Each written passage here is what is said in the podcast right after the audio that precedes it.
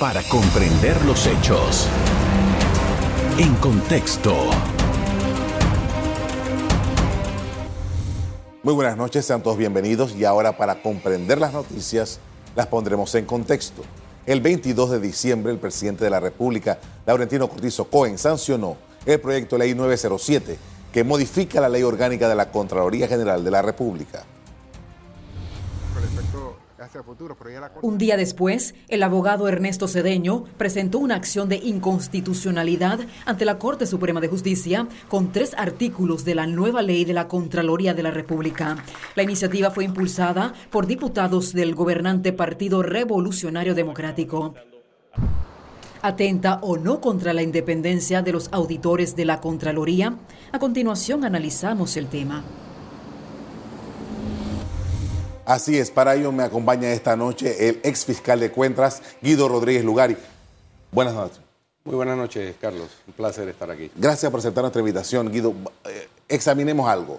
Estamos hablando de que eh, se está señalando, ya está en la Corte, eh, inconstitucionalidad. Pero, ¿de qué estamos hablando? En primer lugar, dice, bueno, el Contralor ahora tiene la posibilidad de, a su criterio y sin motivación, archivar cualquier investigación que se haga en alguna entidad pública. ¿De qué estamos hablando? Sí, mira, me llama eh, poderosamente la atención que en el discurso oficial y en los tweets y en los mensajes tanto del gobierno como de la Contraloría, se pretende vender esta modificación a la ley 32 de 1984, orgánica de la Contraloría, y el artículo que modifica la ley 67 eh, del 2008, que es la ley que establece y regula la jurisdicción de cuentas como una panacea de la independencia de los auditores de la Contraloría, cuando a mi juicio es exactamente lo contrario. Eh, el doctor Ernesto Cedeño efectivamente demandó la inconstitucionalidad de tres artículos de esa ley con base precisamente en lo que estoy planteando. Primero, hay un artículo que establece que el Contralor, el artículo 55, literal F, que establece que el Contralor ordena las auditorías, ¿verdad? Y eso eh, se mantiene tal como está ahora. Pero ese mismo artículo, en la modificación que se le hace, establece que el Contralor puede archivar o cerrar a su criterio, es como dice el texto. Es decir, las auditorías. Entonces, digamos, pongamos el escenario de un auditor que, de la Contraloría que recibe la orden de hacer, iniciar un proceso de control posterior y encuentra un hallazgo. Y ese hallazgo involucra a un alto funcionario del Estado. El Contralor General de la República, de acuerdo con lo que dice ese, literal F, puede ordenar el cierre y archivo de esa auditoría así, sin, sin más, solamente a criterio propio, sin motivación.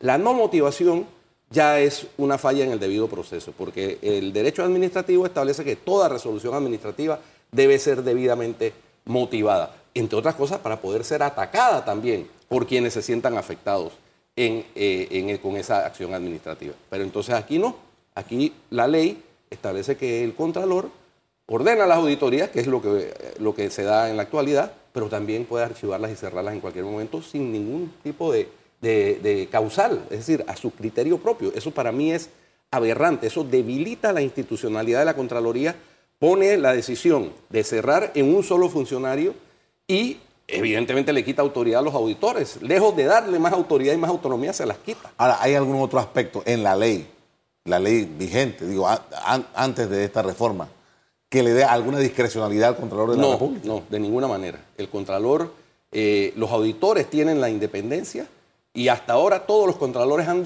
han defendido el trabajo de sus auditores. Ah, y, así estén, eh, digámoslo así, eh, en determinados casos eh, equivocados, ¿no? Eh, con un enfoque mal dado y me consta porque yo cuando fui eh, fiscal general de cuentas en no pocas ocasiones le planteé al contralor, en esa ocasión Humber, que me parecía que el enfoque de tal o cual auditoría no era el correcto porque yo preferiría que se hablara del sobreprecio y no del y no de, por ejemplo, recuerdo una que yo decía, aquí lo que hay es un sobreprecio, no una falta de entrega del entregable. Y entonces eh, eso determinó en algunos casos que, los procesos se cayeran, pero el Contralor defendía el trabajo de los auditores, independientemente de que uno pudiera hacerle señalamiento. Es decir, le respetaba la independencia a los auditores. Ahora no, ahora el Contralor decide, de acuerdo con lo que dice el literal F del artículo 55 modificado por la ley 351 del 2022. Ahora, esta, ley ya está promulgada. Una vez que eh, se da esto, ¿qué pasa tomando en consideración que ya Cedeño interpuso una demanda inconstitucional? Bueno, hay que esperar que la eh, magistrada Ángela Russo de Cedeño, que es la que le tocó en, el turno la, demanda que presentó el doctor Ernesto Cedeño Alvarado, eh, admita primero. Luego que admite, eso tiene una serie de trámites eh, eh, de, toda demanda de inconstitucionalidad, se reparte a alguno de los procuradores para que emitan una opinión, ya sea el Procurador General de la Nación o el Procurador de la Administración, dependiendo del turno, y luego se abre una fase de alegatos en donde cualquier ciudadano puede eh, interponer un escrito de alegatos, ya sea defendiendo la pretensión del doctor Cedeño o defendiendo la constitucionalidad de la, de la norma atacada y luego la Corte entra en una fase de decisión. Ah, eh, tú fuiste eh, fiscal de cuentas.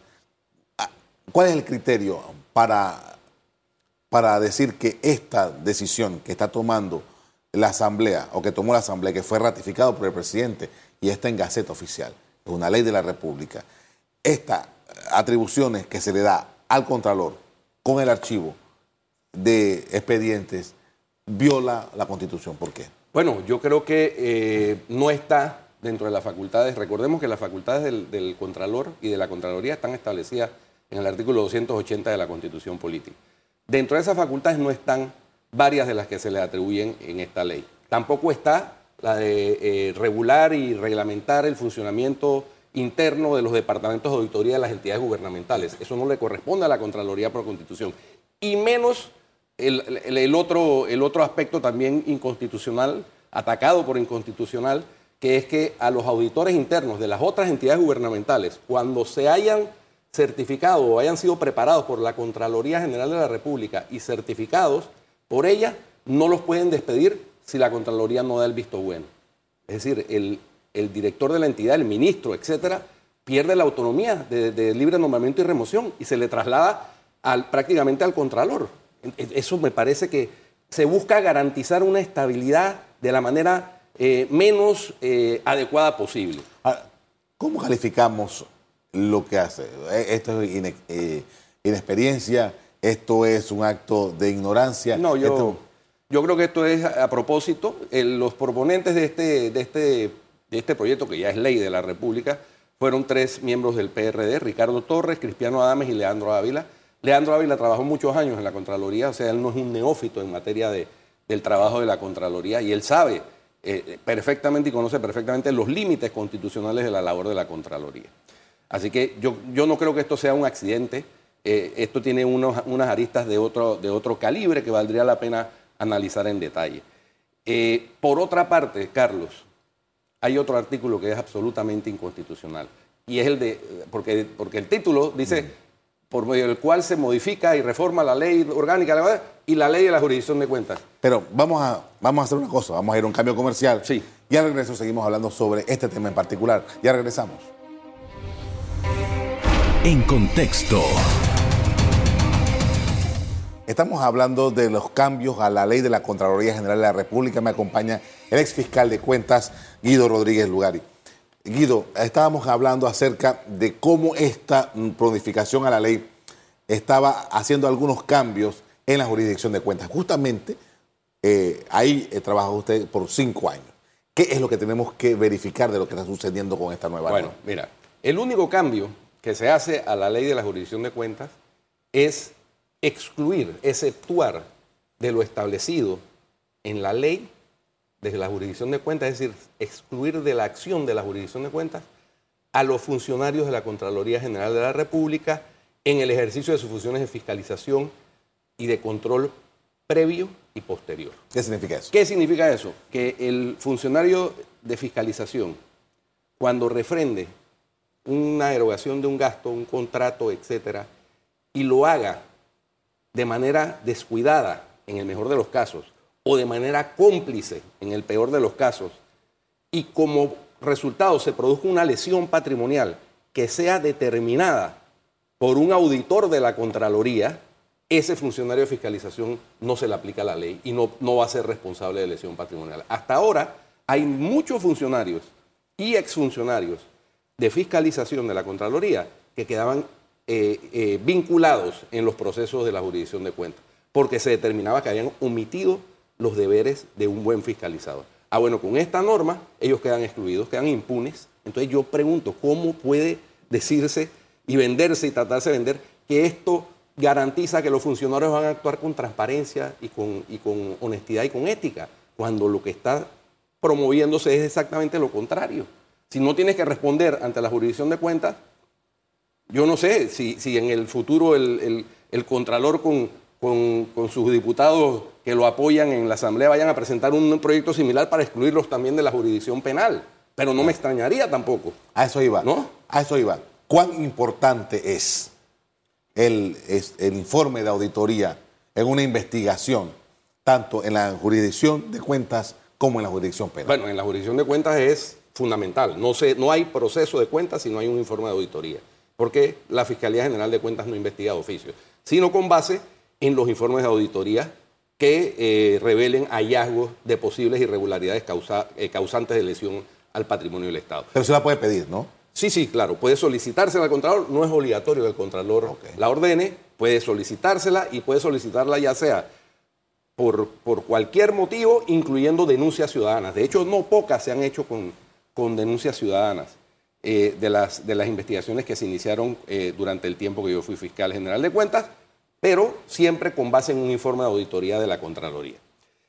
Y para la jurisdicción penal, en los delitos contra la administración pública, pues es fundamental también, porque, porque son eh, las que determinan hallazgos que constituyen el propio perjuicio causado al Estado a través del delito contra la administración pública, ya sea peculado, ya sea cohecho, ya sea extralimitación de funciones, qué sé yo.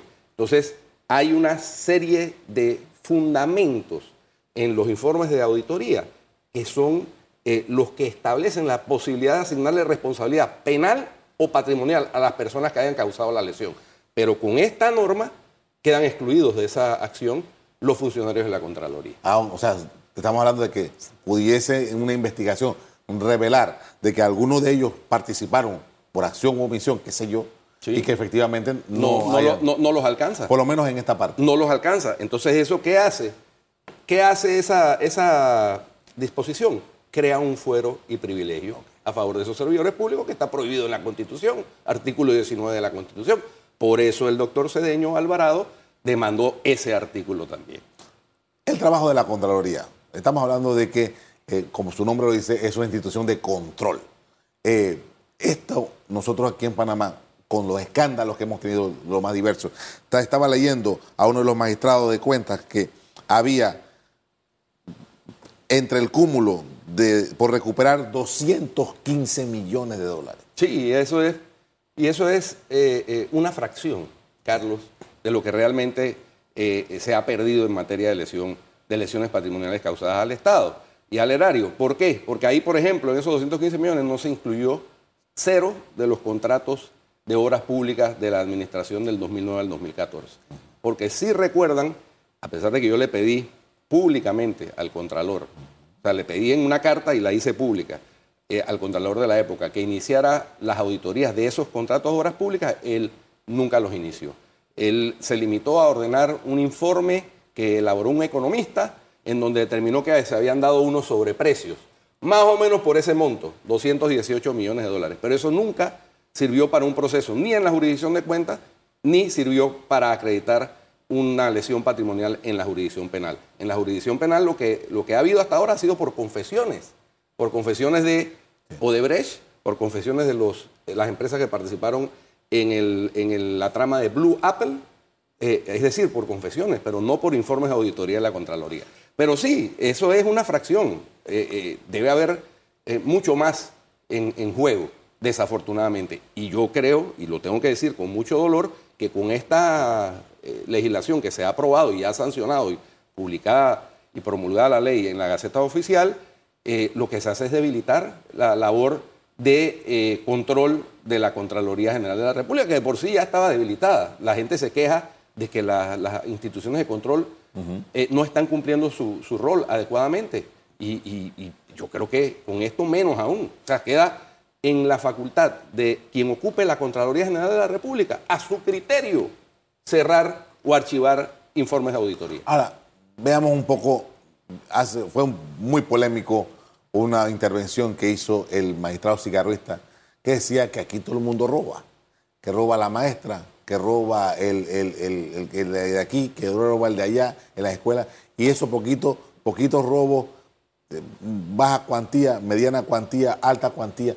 O sea, estamos hablando de que Panamá tenemos un problema en la administración pública por el uso de los recursos del Estado.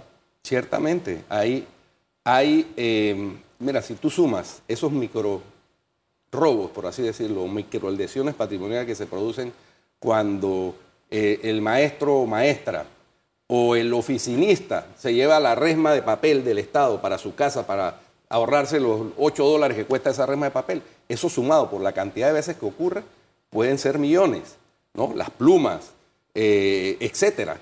Todos esos bienes públicos. Pero para eso tiene que haber un control. Para eso tiene que haber un control interno efectivo. Pero si ahora tú tienes una disposición que el auditor interno, si es capacitado por la Contraloría, no puede ser despedido. Imagínate que le encuentren una irregularidad al auditor o una omisión en los deberes de servidor público eh, y, sea suficiente para causar la destitución. Ah, no, tiene que pedirle permiso al Contralor. Entonces, fíjate de lo que estamos hablando, de cómo las instituciones de control, en vez de fortalecerlas, las estamos debilitando. Pero lo peor es que se manda el discurso de que estamos fortaleciendo. No estamos fortaleciendo nada, estamos debilitándolas gravemente. Con esto vamos a hacer otra pausa para comerciales. A regreso seguimos hablando sobre la Contraloría General de la República. Ya regresamos. En contexto. Estamos de regreso, hablamos sobre los cambios a la ley de la Contraloría General de la República. Me acompaña esta noche el ex fiscal de cuentas Guido Rodríguez Lugari. Eh, hay en la norma esta que se eh, aprobó en la Asamblea, que ya es ley de la República, hay también eh, asuntos de tema laboral. Sí. Que tienen que ver con los funcionarios de la Contraloría, y de las auditorías internas de las instituciones. Ya hablamos de las, de las auditorías internas de las demás instituciones gubernamentales. Pero también el artículo 9 de la ley de la Contraloría, que se modificó mediante la ley 351, le otorga estabilidad a los funcionarios de la Contraloría que hayan laborado a satisfacción durante un mínimo de dos años continuos y que hayan cumplido los requisitos de selección. Y se dice que gozarán de estabilidad laboral. Es decir, se les pedirá el certificado correspondiente. Ya vi que el Contralor dijo que tiene 2.939 certificados listos para ser expedidos. Entonces yo no sé, estamos cometiendo, nadie, dicen que, el, hombre es el único animal que se tropieza con la misma piedra dos veces. El Estado parece que también eh, cumple con esa misión de tropezarse con la misma piedra. Esto, una, una norma similar, fue la que causó parte de la debacle administrativa de la Caja del Seguro Social, cuando se aprobó una norma similar. Antes la, la estabilidad de los servidores de la Caja del Seguro Social era a los cinco años y luego de pasar una serie de exámenes y requisitos. Cuando tú pasas una ley que establece una estabilidad laboral a los dos años continuos, dos años son una fracción de, una fracción de tiempo en la vida de las instituciones te pasan volando. Eh, y entonces quedan con estabilidad laboral sin, sin mayor eh, eh, requisito que... A satisfacción, ¿qué significa satisfacción? A satisfacción, ¿no? No podrán ser suspendidos, removidos, sancionados o cesados por causas establecidas en la ley o en el reglamento interno, solo podrán ser, solo podrán ser suspendidos debidamente comprobadas, garantizándole al servidor público el ejercicio del derecho de defensa. Es decir, se, debilita nuevamente, porque qué bien que se le dé eh, eh, estabilidad a los servidores públicos, pero para que haya un profesionalismo del servicio público, se requiere que eso sea por concurso, que el ingreso a las instituciones sean por concursos de oposición, como, como se hace en los países civilizados. No, todos sabemos en Panamá cómo se llenan las vacantes. Se llenan las vacantes con los recomendados de los diputados, ¿no? O de los políticos de turno, o de los que aspiran a, a, correr para un cargo de elección popular y entonces llenan a la clientela política en esos puestos y con dos años gozan de estabilidad. Eh, eh, eso no, debería ser así. La estabilidad debería obedecer a una serie de criterios como capacitación, formación, crecimiento en el trabajo, buen desempeño, buena evaluación de desempeño, certificada, y ojalá que pasen una serie de requisitos y de exámenes. Ahora, la Contraloría tiene una ley especial, ¿no? La Contraloría tiene una ley especial. Sí, sí, sí, sí, sí. pero ahora, le, ahora le, reducen el término de estabilidad. O sea, con dos años tienen estabilidad. Y dos mil y pico dice que tienen ahí. Dos mil, creo que 2.390 o 2.930. No me acuerdo la cifra que el Contralor Solís anunció que tenía ya listo para emitir esos certificados de estabilidad laboral. Panamá, que es un país que ha estado, sobre todo en los últimos años, eh, sumergido en una situación de investigación, de denuncias, de, mal uso de dinero público, eh, y que además está siendo vigilado por organismos internacionales, porque falta efectividad en las condenas. ¿Qué mensaje se lleva con esto? Bueno, yo eh, no quiero ser pesimista, Carlos, eh, pero, pero yo pienso que esto no, envía un buen mensaje, definitivamente. Eh, yo quiero ver cuando se dé el primer cierre y archivo de una auditoría por el criterio del Contralor, cuál va a ser la reacción y qué caso va a ser, para ver cuál va a ser la reacción también de, de, esas, de esos, o sea, los estándares internacionales están ahí, y, a Panamá se nos exige que adaptemos nuestra legislación interna a los estándares internacionales en materia de prevención de delitos contra la administración pública, de otro tipo de delitos. ¿no? Eh, eh, y entonces esos estándares, si no los cumplimos, no vamos a salir de las listas discriminatorias grises de colores, etcétera. Estemos claros de eso. No vamos a salir. Aunque, aunque nos paremos de cabeza y aunque nos quejemos y digamos, ay, es que nos discriminan, porque eso nada más se lo aplican a, los países chiquitos y los países grandes tienen la misma deficiencia. Pues no, hay unos estándares que los países tratan de aplicarlos.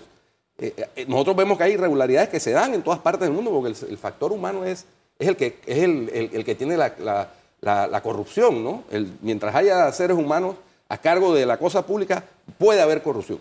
La diferencia es cuando tú previenes y atacas la corrupción y hay condenas y hay eh, eh, censura y hay castigo. Y eso es lo que aquí no vemos. O, lo vemos con los peces pequeños, digámoslo así. Pero no vemos nunca los peces grandes. Y ahora menos. Porque ya te digo, yo, a mí me da por pensar que un auditor de la Contraloría, recibiendo órdenes del Contralor, inicia una auditoría en una institución pública y salta una, un pez gordo de, de, que esté en ese momento o que haya estado en el ejercicio del gobierno, pero que sea del partido de algún allegado al Contralor y el Contralor, o, de un familiar incluso, y el Contralor puede cerrar el archivo, puede cerrar el, expediente a criterio propio sin motivación, graciosamente. Ahora, administrativamente, Guido, quería preguntar, hace rato se me había ido la idea, cuando una persona, un Contralor de la República, ordena el archivo a su criterio, eventualmente, otro funcionario, otro contralor pudiera abrirlo también a su criterio? ¿Cómo, eh, queda eso en sí, Sí, efectivamente, efectivamente. Entonces, es que es inconveniente. Es que una auditoría debe terminar con un resultado. O hay hallazgos o no hay hallazgos, pero no puede interrumpirse el, ejercicio de una auditoría en, la mitad del camino a criterio del, titular de la institución. Eso, eso riñe con, la, con el riña con el funcionamiento y con la misión que tiene por constitución la Contraloría General de la República de que, de que controle que eh, los recursos del Estado se utilicen con corrección. Esa cultura de corrección de la que le gusta hablar tanto al Contralor Solís, esa sí es la misión, que se haga con corrección. Con corrección es que se haga correctamente, que se haga de acuerdo con la ley. Pero si el Contralor tiene la facultad de cerrar y archivar las auditorías en la mitad de la auditoría, que es lo que dice esa norma, porque yo pudiera entender que la norma diga, cuando no haya hallazgos, el contralor podrá cerrar. Ahí sí, evidentemente, porque no tiene sentido mantener abierto un proceso si no encontraron hallazgos. Pero a eso no es lo que dice la norma. Dice a su criterio. Explícame qué es a su criterio. Le agradezco mucho, Guido, por habernos acompañado esta noche para hablar de este tema. Muy amable. ¿Cómo no? Gracias. A, a usted también le doy las gracias por habernos sintonizado. Como siempre, los invito a mantener la sintonía con EcoTV. Buenas noches para comprender los hechos. En contexto. Revive este programa entrando al canal 1 de BOD de Tigo.